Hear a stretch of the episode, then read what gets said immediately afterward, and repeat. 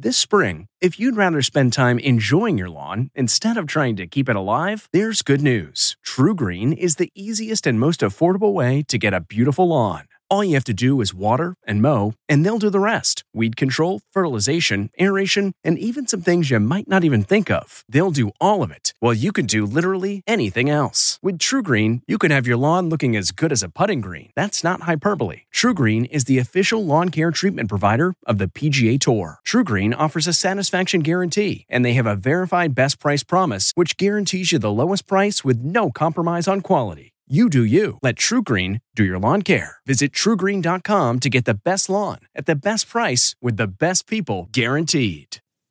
Okay, it's time to commit. 2024 is the year for prioritizing yourself. Begin your new smile journey with Byte, and you could start seeing results in just two to three weeks. Just order your at home impression kit today for only $14.95 at Byte.com. Byte clear liners are doctor directed and delivered to your door. Treatment costs thousands less than braces, plus, they offer financing options, accept eligible insurance, and you could pay with your HSA, FSA. Get 80% off your impression kit when you use code WONDERY at Byte.com. That's B Y T E dot com. Start your confidence journey today with Byte. This is Intelligence Matters with former acting director of the CIA, Michael Morell. Brought to you by Palantir Technologies, foundational software of tomorrow, delivered today. As long as this current supreme leader is in power and Iran's endgame hasn't shifted, meaning they haven't made the decision to pursue the North Korea route and weaponize, they're, they're still in pursuit of the Japan route, that it makes eminent sense for them to, to revive. So I, I would argue that it's more likely than not at some point the deal is revived, although I'm not arguing that it's, it's imminent, and I, and I think it will require a change of U.S. strategy. To, or change of U.S. tactics to, to, to get the deal revived.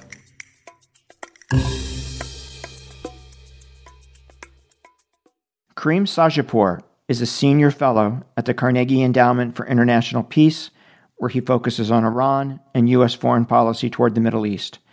Karim, who has been on our show before, was previously an analyst with the International Crisis Group based in Tehran and Washington.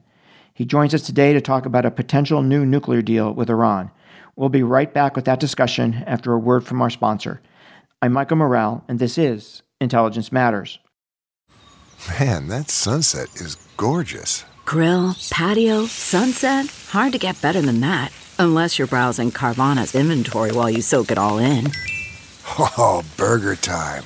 So sit back, get comfortable. Carvana's got thousands of cars under $20,000 just waiting for you. I could stay here forever. Carvana, where car buying meets comfort, meets convenience. Download the app or visit Carvana.com today.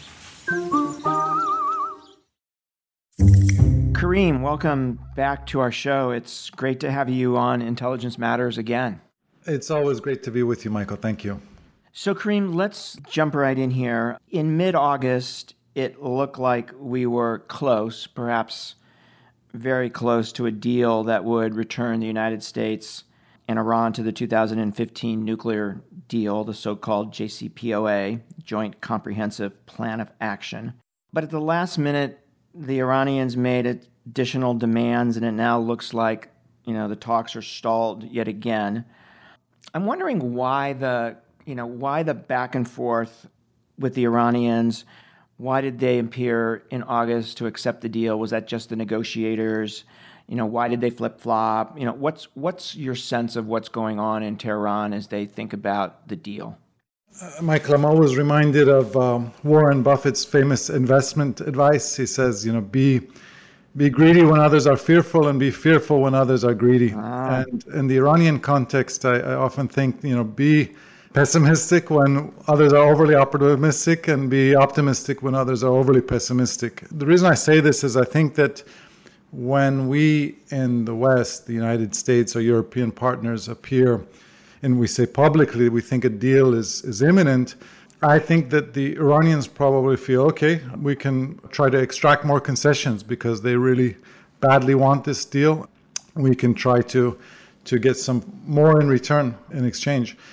And so, on one hand, I think, you know, when we're overly optimistic, that kind of makes them get a little more greedy. At the same time, I think, you know, history has proven we have a 43 year case study of the Islamic Republic, and the instances in which they've compromised, you can really count them on one hand. It's when they've been under very significant duress and they feel that, you know, perhaps the window for a deal is closing. If they feel that the JCPOA, the nuclear deal, is in their back pocket and they can it's on the table they can get that whenever they want to they have no fear that that opportunity is closing i think that they have a sense of complacency perhaps no sense of urgency and they can continue to try to extract more concessions so in many ways michael i, I think that although this is a negotiation about a a very you know large nuclear program. What is driving these negotiations, in my view, from certainly the Iranian end, it's not driven by economic imperatives. It's not really driven by even you know by defense imperatives. I think this negotiation is much better understood through the prism of of psychology and politics. So, Karim, I just want to pick up on two things you said. One is that you know they only make concessions when they're under duress, so they don't feel that they're under enough duress now? In my view, there's a there's a clear formula. When you look at the, as I said, the instances in which Iran is compromised over the last four decades, most recently being the nuclear deal of 2015, I think three boxes need to be checked. One, they need to be faced with significant multilateral pressure. So not just unilateral U.S. pressure, but you know they need to feel that they don't have an out card in, in Beijing and Moscow and Europe. Uh, number two, it requires direct U.S. engagement, U.S. resolve. And number three, I think you have to articulate to Iran a concrete, limited endgame. What that means is that if you aspire for a maximalist endgame, you know, want to totally eliminate their nuclear program. You have 10 out of 10 goals, you're not gonna you're gonna get zero out of 10. And so I would say right now we have articulated to them that our end game is simply a revival of the nuclear deal, nothing more, nothing less. I think there has been direct U.S. engagement, although the Iranians have refused to meet directly with U.S. officials after the assassination of Qasem Soleimani, the supreme leader, outlawed direct contacts with the United States, and we, we essentially accepted that, which I'm not sure was the right approach.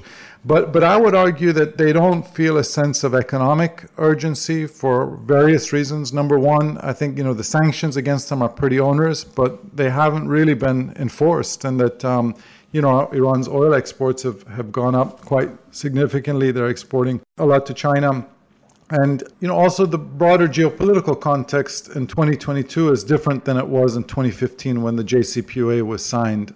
It is more difficult for the United States to work with China and Russia toward a common end. But I would argue that certainly it is in the interests of China and our European partners to have this deal re- revived. In the case of Russia, I think that they perhaps have, have different interests. They don't I don't think it behooves Russia to see Iran emerge from economic isolation and start to compete with Russia in global oil and gas markets. You know, Karim, you also said something really interesting when you said this is really not about the nuclear deal, this is about psychology. Does it go, does the psychology point go beyond just kind of a negotiating strategy? Is it deeper than that? Yes, I definitely think that psychology and politics are important prisms through which to understand these negotiations. So, in the political context, you're dealing with an Iranian government that is, you know, likely in the coming years going to be undergoing a, a leadership transition. The current supreme leader, Ayatollah Ali Khamenei, is 83 years old. He's one of the longest serving autocrats in the world. There's constant rumors about his poor health, including, you know, as we speak, there's there's rumors about it. I don't. I'm not arguing that he's on his deathbed, but I, I do think that, you know, the, the, the system in Iran is is already kind of covertly anticipating what is going to be the impact of this transition. And you have powerful forces that Khamenei himself has appointed over the years, senior Revolutionary Guard commanders who believe that it's in their interests and the interests of these hardliners to preserve this atmosphere of hostility with the United States. They've benefited from, you know, security forces tend to benefit from an atmosphere of insecurity. And so they don't want to be entangled into diplomatic agreements with the West, with the United States. And so th- those forces have, have certainly played a role in trying to prevent these negotiations from succeeding, even though uh, that's cost the country an enormous amount of money. According to even you know, rough calculations, if you look at both the sunk costs of Iran's nuclear program and the, the lost economic opportunities in the form of sanctions, you know, even a conservative estimate is that it's cost the country over $200 billion, um, you know, for a nuclear program that provides less than 1% or around 1% of Iran's energy needs. So the politics of it is very important. It's a challenge for the United States to have a, kind of a positive sum negotiation with uh, an adversary that really has a zero sum uh, worldview. Um, I think from the vantage point of the Iranian government, they at the moment believe that the Biden administration has telegraphed that they're totally committed to reviving this deal and that they haven't articulated any plan B. And so, from you know, the Iranian vantage point, they don't feel a sense of urgency to, to compromise, even though, as I said, this uh, a lack of a deal, the, the sanctions which Iran is experiencing, have caused the country, the people of Iran, you know, they've caused enormous hardship. They've, they've cost the country an enormous amount of money.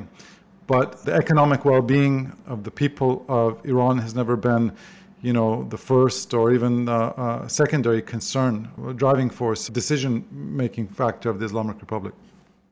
You know, Karim, you talked about the supreme leader and his age and rumors about his health. And, you know, it reminds me that that ever since 2003, when Iran stepped back from an actual nuclear weapons program as opposed to an enrichment uranium enrichment program, which we're talking about now, that he's been risk averse, quite risk averse regarding actually building a weapon. And you know, the assessment of, of all these analysts in the world is that they're not interested in getting a weapon, they're interested in getting to the threshold of a weapon. And I'm wondering is your sense that is there any debate on that in Iran? And, and what's the risk when he dies that Iranian policy with regard to an actual weapon could change? You know, as you said, Mike, our friend CIA Director Bill Burns has said, even somewhat recently, that um, the CIA's assessment hasn't changed. They don't see any evidence that Iran is actually going to make a mad dash towards weaponizing their nuclear program. The model that you know it's often referred to Iran's ambitions is, is, is, the Japan model to have a nuclear weapons capability to eventually kind of inch towards being a screwdriver turn away from having a, a nuclear weapon, but to not actually cross that threshold like North Korea and detonate a bomb. And you know, at age 83, Ayatollah Khamenei is perhaps not going to change tack. You know, that's that's the strategy that he's employed over the last two decades, and you know, perhaps he's unlikely to make a rash move. But as you said, there's no guarantees that the next Iranian leader is going to have the same calculations. And you know, when you look at at history over the last two decades, you could see how um, you know an Iranian military commander could make an argument that it perhaps behooves the regime to actually change strategies and, and start to weaponize their program. Uh, you look at the example of, of Iraq, you know, Saddam Hussein gave up his nuclear program, made him vulnerable to uh, US invasion. Likewise, Muammar Gaddafi in Libya gave up his nuclear program, made him vulnerable to, to NATO invasion. Ukraine gave up their nuclear program after the collapse of the Soviet Union, made, made them vulnerable to, to Russian invasion. Whereas, you know, North Korea, despite being one of the, the most repressive regimes on earth, has continued to stay around because they, in part because they have a nuclear weapon. So it's easy to see how, you know, an Iranian Revolutionary Guard commander could argue for weaponizing their program. But I also think that the Iranians are probably mindful of the fact that their program has been pretty heavily penetrated by US intelligence, by Israeli intelligence, and there's been remarkable amount of sabotage operations, whether that's you know explosions happening in Iran's nuclear facilities or the assassination of top Iranian nuclear scientists.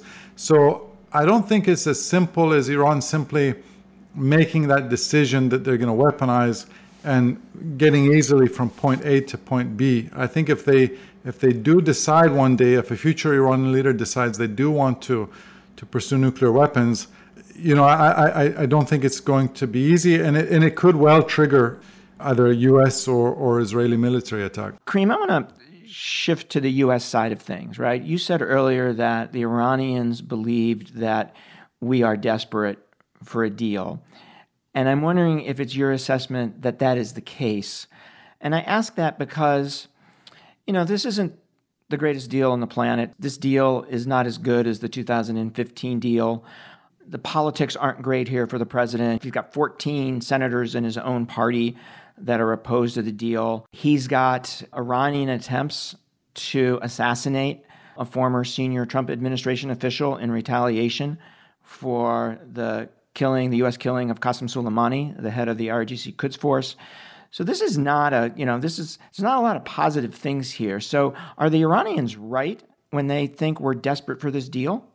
Michael, I wouldn't use the word desperate. I would use the word that I would use the word committed. There's a perception um, in Tehran that the United States is is absolutely committed to reviving the JCPOA, and and I think that is so far proven to be an accurate assessment. We've continued to say that there's no good alternative to reviving the deal. We have been reluctant to articulate any plan B and you know every month we've said to the Iranians that time is running out. This is the last chance. But you know when you say that for a year and a half, the Iranians, you know, perhaps don't take it to heart because they feel like, as I said, that the JCPOA is always on the table for them, and they can just, you know, continue to try to hold out for more concessions and hope that we will cave. But but you are right that the political context in 2022 I said the geopolitical context is different now than it was in 2015 when the nuclear deal was signed, and also the domestic political context is different. And one of the things that's different now compared to 2015 is that the Biden administration has zero illusions that a nuclear deal with Iran may strengthen moderate forces in Tehran or may help lead to a U.S. Iran rapprochement. In 2015, the Obama administration did have hopes that. Um, you know, this could bring about a different U.S.-Iran relationship, almost, you know, perhaps lead to a Nixon to China type rapprochement. Secretary Kerry, I think, uh, held out hope for that, and and uh, I think to some extent President Obama did as well. And I, don't think that there's any illusions now that the Biden administration has. And as you mentioned, I think for the president, he realizes that this deal uh, is probably going to be, if the deal is revived, it, the impact is probably net negative for him in a domestic political context, meaning every single Republican, with the exception of Rand Paul, will probably oppose the deal's revival, and some key Democratic allies like Senator Robert Menendez, Chuck Schumer, who you know both voted against the deal in 2015, are not enthusiastic about it this time. So you never win points in the context of domestic American politics by appearing to ease pressure against a regime whose official slogan is Death to America. We're going to take a quick break to hear from our sponsor, then we'll be right back with more of a discussion with Karim. Delve into the shadows of the mind with Sleeping Dogs, a gripping murder mystery starring Academy Award winner Russell Crowe. Now available on digital. Crowe portrays an ex homicide detective unraveling a brutal murder he can't recall. Uncovering secrets from his past, he learns a chilling truth. It's best to let sleeping dogs lie. Visit sleepingdogsmovie.com slash Wondery to watch Sleeping Dogs, now on digital. That's sleepingdogsmovie.com slash Wondery.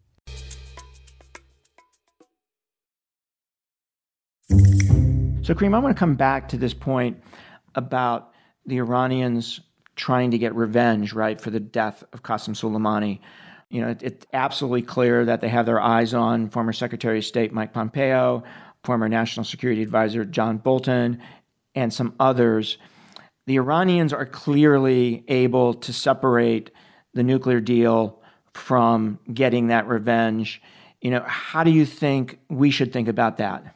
I know it's a major concern right now for the Biden administration how to deter Iranian plots to assassinate former Trump administration officials like Secretary of State Mike Pompeo, former National Security Advisor John Bolton. There's also there's been ongoing plots to assassinate Iranian human rights activists in the United States. A close friend of mine, Masih Alinejad, she's one of Iran's top women's rights activists. There's been attempts on her life. She lives in Brooklyn, New York.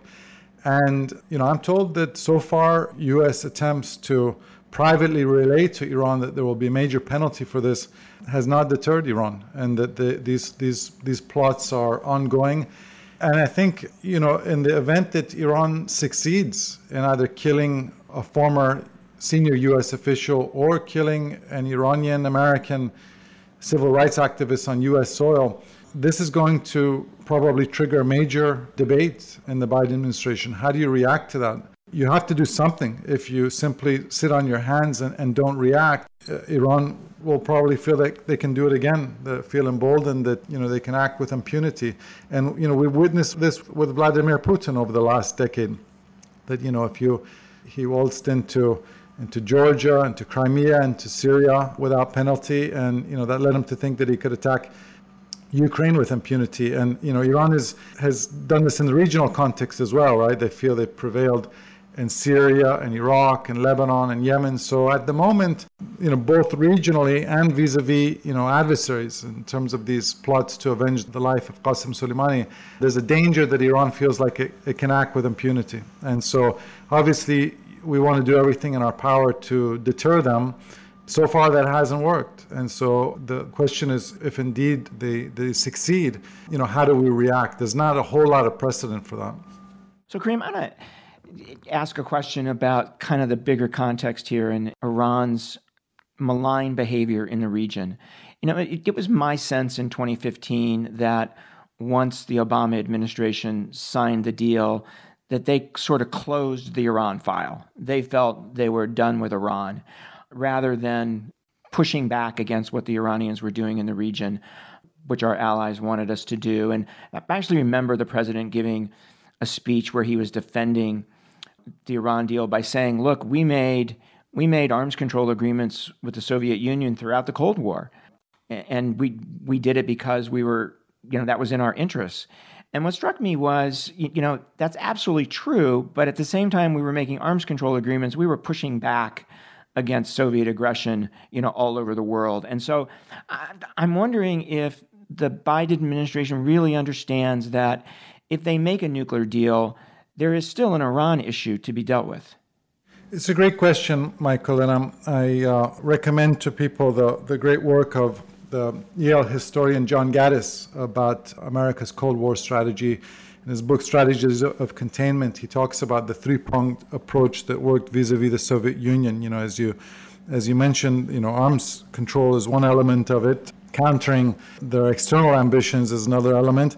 And there's a, there's a third element, which is also trying to support the, the forces of, of change. In the case of Ronald Reagan, it was within, within Russia. And in the case of Iran, obviously, it's supporting those inside Iran who want to see a different form of government. And, and, and so that's why, even though the Obama administration said this is only a non proliferation agreement, the reality is that you have to have a broader strategy because what ends up happening is that in the context of doing a non-proliferation deal with Iran, you unencumber them financially. So you you know giving them a, a, major cash injection, you know perhaps tens, if not even hundreds of billions of dollars, if they're able to sell their oil freely on the open open market, and you know some of that money obviously goes to Iran's regional proxies, whether that's you know Houthis in Yemen, Shia militias in Iraq, Lebanese Hezbollah, Bashar Assad, and if you talk to US partners in the Middle East, whether it's Israel or, or Gulf countries, what they'll tell you is that they're less worried about being nuked by Iran and they're more worried about the drones, the missiles, the increasing precision rockets, which Iran and its proxies are using on a daily basis. And so, yes, it's not something which we can, if we, if we're able to revive the nuclear deal, that's not the finish line. You know, it needs to be embedded in a broader strategy vis-a-vis Iran. I think that, like any administration, there are, are different views within it. You know, there's some who, who believe that the Middle East and Iran are not really a priority. And the only priority is to, to revive the nuclear deal, and then you know the focus needs to, to be on, on Russia and China. But you know, as you know better than than, than myself, um, you don't have the luxury of just you know focusing on one or two regions when they're when you're the U.S. government. And the worldview of the Iranian government is not going to change. It's been consistent for 43 years. I, I would argue they've had a more consistent and enduring grand strategy than any government in the world over the last four decades. And, and you know, one of those strategies is to help bring down the U.S.-led world order. You know, they're willing to partner with, with anyone, whether that's China, Russia, Venezuela, North Korea, in order to do that. We've seen Iran openly side with Russia, and it's uh, after its invasion of Ukraine. And so, um, you know, much as we would like to, to de escalate with Iran and not have an adversarial relationship with Iran, you know, you can't make amends with a regime which needs you as an adversary for its own internal legitimacy. We're going to take another quick break. We'll be right back with more Intelligence Matters. Stay with us. CarMax is putting peace of mind back in car shopping by putting you in the driver's seat to find a ride that's right for you. Because at CarMax, we believe you shouldn't just settle for a car, you should love your car. That's why every car we sell is CarMax certified quality so you can be sure with upfront pricing that's the same for every customer. So don't settle. Find love at first drive and start shopping now at CarMax.com. CarMax, the way car buying should be. Okay, picture this. It's Friday afternoon when a thought hits you. I can spend another weekend doing the same old whatever, or I can hop into my all-new Hyundai Santa Fe and hit the road. With available H-Track all-wheel drive and three-row seating, my whole family can head deep into the wild. Conquer the weekend in the all-new Hyundai Santa Fe.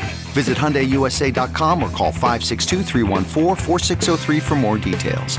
Hyundai, there's joy in every journey.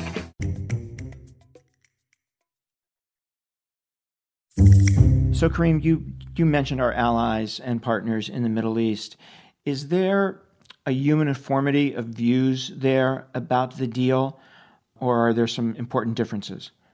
Well, I think there's a difference between our Middle East partners and our European partners. I think there's virtual unanimity among the Europeans that a revival of the nuclear deal is in their national security interest, and the Europeans believe it's in the interests of uh, you know stability in the Middle East. Although you know there's differences among some of the partners in terms of you know how you you know you, you best reach a deal. Now, when it comes to our regional partners, you know, here we're talking about you know, Israel uh, and then Gulf countries like Saudi Arabia, the UAE, Qatar.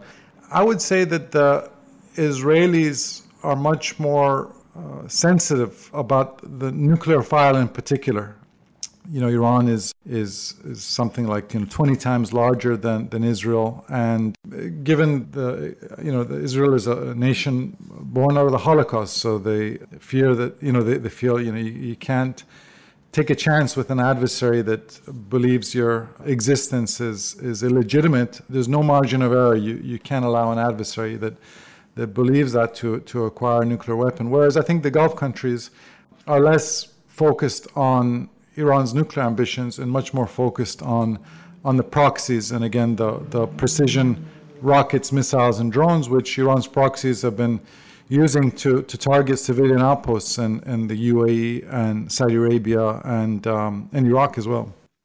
Does Israel have a plan B? I mean, if it's arguing against the deal, what would their plan B be? You know, when I um, I t- testified before the, the U.S. Senate Senate Foreign Relations Committee a couple months ago, and in preparation for that, I really tried to talk to a lot of people from you know the, left and right end of the spectrum about you know what is a, is a, is a prudent strategy. What are what are alternative strategies that I may be missing? And you know, I, I found that there are no.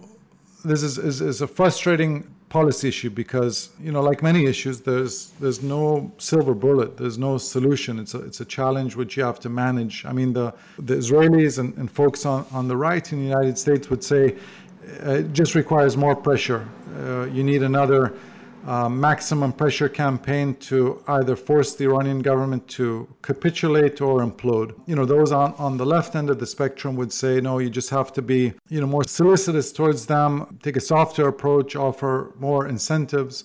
But really, neither approach has worked. The only thing that's really worked over the last four decades is actually the combination of the two, which is, you know, significant multilateral pressure coupled with very rigorous diplomacy. And you know, I think that you know part of the challenge here, Michael, is that denouncing a nuclear deal with Iran uh, it makes for good politics in both Israel and the United States for understandable reasons. Because you know Iran's leadership oftentimes behave like you know Disney cartoon characters, you know, uh, caricatures of villains, like the way the way they the things that they say, Holocaust denial, death to America, you know the um, repression of women of ethnic minorities religious minorities like it's it's a tough argument uh, it's a tough political argument to say we should be easing pressure on Iran and lifting sanctions against them. It's a much easier political argument to say we should we should be tougher on this regime whose you know identity is premised on death to Israel and death to America. But th- this is where you see differences between the politicians and the security establishments who say you know what? As much as you know, we are concerned about uh, lifting sanctions against Iran. And yes, this deal has its shortcomings, but you know, what is the what is the viable alternative? I haven't really seen any viable alternative that you can hang your hat on to a diplomatic agreement with Iran. Now, I, am not trying to argue that I think the way this the Biden administration has pursued this revival of this deal has been has been flawless. Uh, my critiques of it, like like many others. But I think there's no good alternative to a diplomatic agreement with Iran that you know hopefully buys us some time. So Karim, what happens, do you think, if there's a breakdown in the talks and there is no deal? What's your guess? Well, it's interesting because I think that both the United States and Iran have an interest in making it appear that they're not going to walk away from the negotiating table. Iran, again, unless Iran's end state, its end game changes, and they actually have made the decision to make a mad dash for nuclear weapon, it really behooves Iran to revive this agreement because they can't reverse their economic decline absent um, removal of sanctions.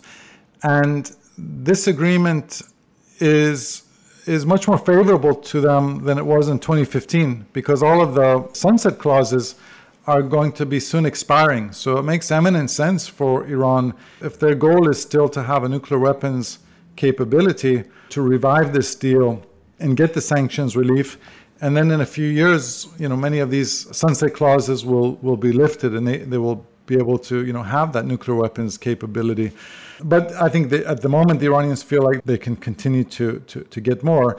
From the United States vantage point as well, I think if you're President Biden and you know the goal is to to shift away from the Middle East, certainly to not start another conflict in the Middle East and to keep you know the price of, of oil low, you don't want to escalate vis-a-vis Iran. So even if you if it appears there's an impasse, you don't want to walk away from the negotiations because you know you want to try to try to to avoid an escalation. And you know, I think one to the extent there is any benefit and uh, commitment to diplomacy is that you we we very much proven to I think in the court of international public opinion it's clear to many that the obstacle here is not the United States it's the obstacle here is Tehran and that you know, should win you a little more goodwill when it comes to enforcing sanctions against Iran.